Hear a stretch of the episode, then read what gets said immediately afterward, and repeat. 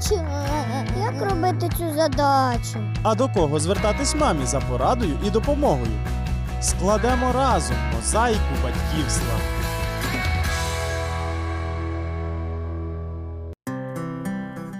Я Олена Стангеліні, вітаю, і ми, як завжди, говоримо про дітей. Ви помічаєте, скільки наші діти перебувають у сидячому положенні за партою, письмовим столом, фортепіано, а є ще телевізор і комп'ютер. Це нам знайоме. Воно й не дивно, що викривлення хребта у сучасних дітей частеньке явище. Тому сьогодні ми звернемо увагу на формування правильної постави. О, треба послухати. Постава це звична поза людини, коли вона стоїть невимушено. Перевірити її на наявність або відсутність певних відхилень можна за рядом ознак, розповідає лікар-реабілітолог Анна Заянчковська.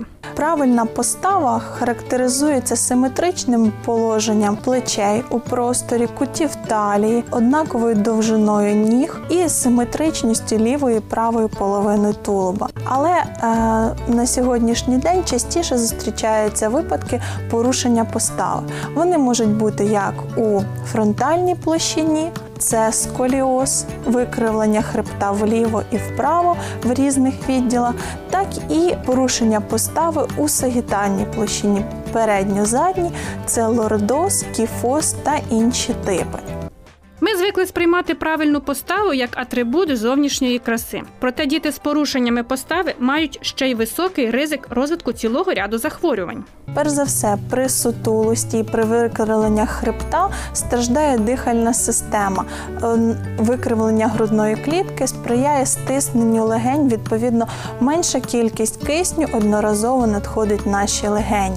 Діти, які постійно недоотримують кисень, можуть скаржитись на головний біль, можуть скаржитись на втомлюваність і слабкість. Порушується робота травної системи, спостерігається слабкість м'язів. Подальшому це може виливатись у роздратованість, агресивність і інші порушення поведінки. Особливості формування постави можуть бути генетично обумовленими. Велике значення має який у дитини тип конституції. Чим більша довжина тіла та чим довше окремі його відділи, тим більша імовірність розвитку сутулості. О, чули? Інші вороги постави недостатня фізична активність, носіння тягарів, неправильне положення під час сну та сидіння, м'яка постіль, зокрема висока подушка. Висота матрацу не повинна перевищувати 7-8 см. Ну і найкращий варіант це ортопедичний матрац. Крім того, якщо вже в дитини є порушення осанки, запишіть її обов'язково у гімнастичну секцію. Найкращим видом тут буде плавання, яке буде сприяти правильній роботі м'язів рук та укріпленню м'язів спини. Ура, нарешті! Якщо ви мама дитини від 3 до 10 років, щомісяця перевіряйте правильність постави дитини. Медогляду один раз на рік недостатньо, адже до наступного відвідання лікаря може багато що змінитися, попереджає Анна Заянчковська. Вправа, за допомогою якої ви можете перевірити осаночку, а також її скоригувати. Це вправа біля стіночки. Для цього ви просите дитину стати біля стінки, прижавшись до неї п'ятками, сідницями, лопатками та потилицею. Руки відпускаються вільно, і ви просите дитину розслабитись. При тому слідкуєте, чи притиснута в неї потилиця, чи просто тіміна частина голови. Якщо є викривлення в грудному відділі хребта, то притиснутись потилицею буде складно. В основному дитина притиснеться саме тім'яним відділом хребта. Далі на що ви звертаєте увагу на поперековий вигин. Якщо дитини постава правильна, то між стінкою та попереком дитини ви зможете помістити лише свою долоню. Якщо туди входить вся рука, говорить про те, що цей вигін збільшений, тобто лордоз уже не фізіологічний, а патологічний. Для того, щоб не пропустити появи сколіозу, регулярно визначайте симетрію тіла дитини за допомогою простого тесту. Стоячи обличчям до спини дитини, перевірте, чи однакова висота плечей. Поставте пальці на нижні кути лопаток і перевірте їх симетричність. Далі поставте пальці на верхню ось тазової кістки. Наостанок, відійшовши від дитини на декілька кроків, подивіться, чи однакова довжина ніг. І що тепер? Один із найкращих помічників у виробленні правильної осанки це фітбол. М'яч, який може використовуватися як для гімнастики, так і замість стільця. При цьому зберігаються правильні пропорції між різними частинами тіла. Кут між гомілкою і стегном 90 градусів, між стегном і сталею також 90 градусів.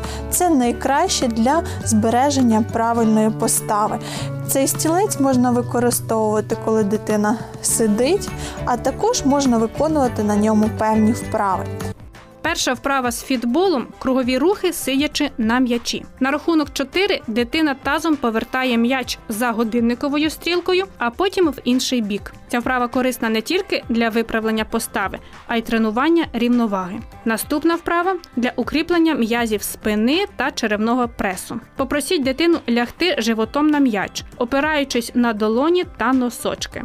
Із цього положення піднімаємо руки, заводимо їх до плечових суглобів і трохи прогинаємося назад. Далі із цього ж вихідного положення імітуємо плавання. Наостанок запропонуйте дитині, опираючись на руки, по черзі піднімати ліву і праву ногу.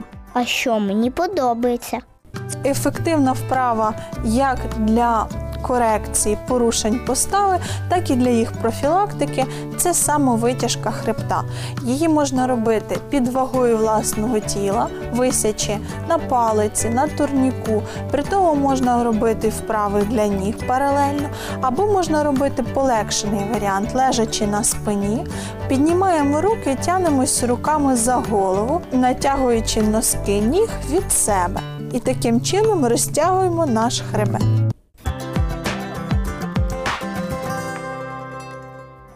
Думаю, якщо ми будемо робити вправи разом із дітьми, обов'язково з гарним настроєм, це піде і нашій спині на користь, а також буде для них гарним прикладом. Адже, як казав Джеймс Болдуїн, діти ніколи не слухалися дорослих, але зате справно їх наслідували. О, чули? Тому хочу закінчити нашу програму порадою апостола Павла, яку він дав титу. У всім сам себе подавай за зразка добрих діл. На сьогодні поки все. Якщо у вас виникли запитання з приводу постави та виконання вправ, телефонуйте нам на номер 0800 30 20 20. Дзвінки нагадую безкоштовні. Це була програма Мозаїка батьківства та я Олена Стангеліні. Щасти вам!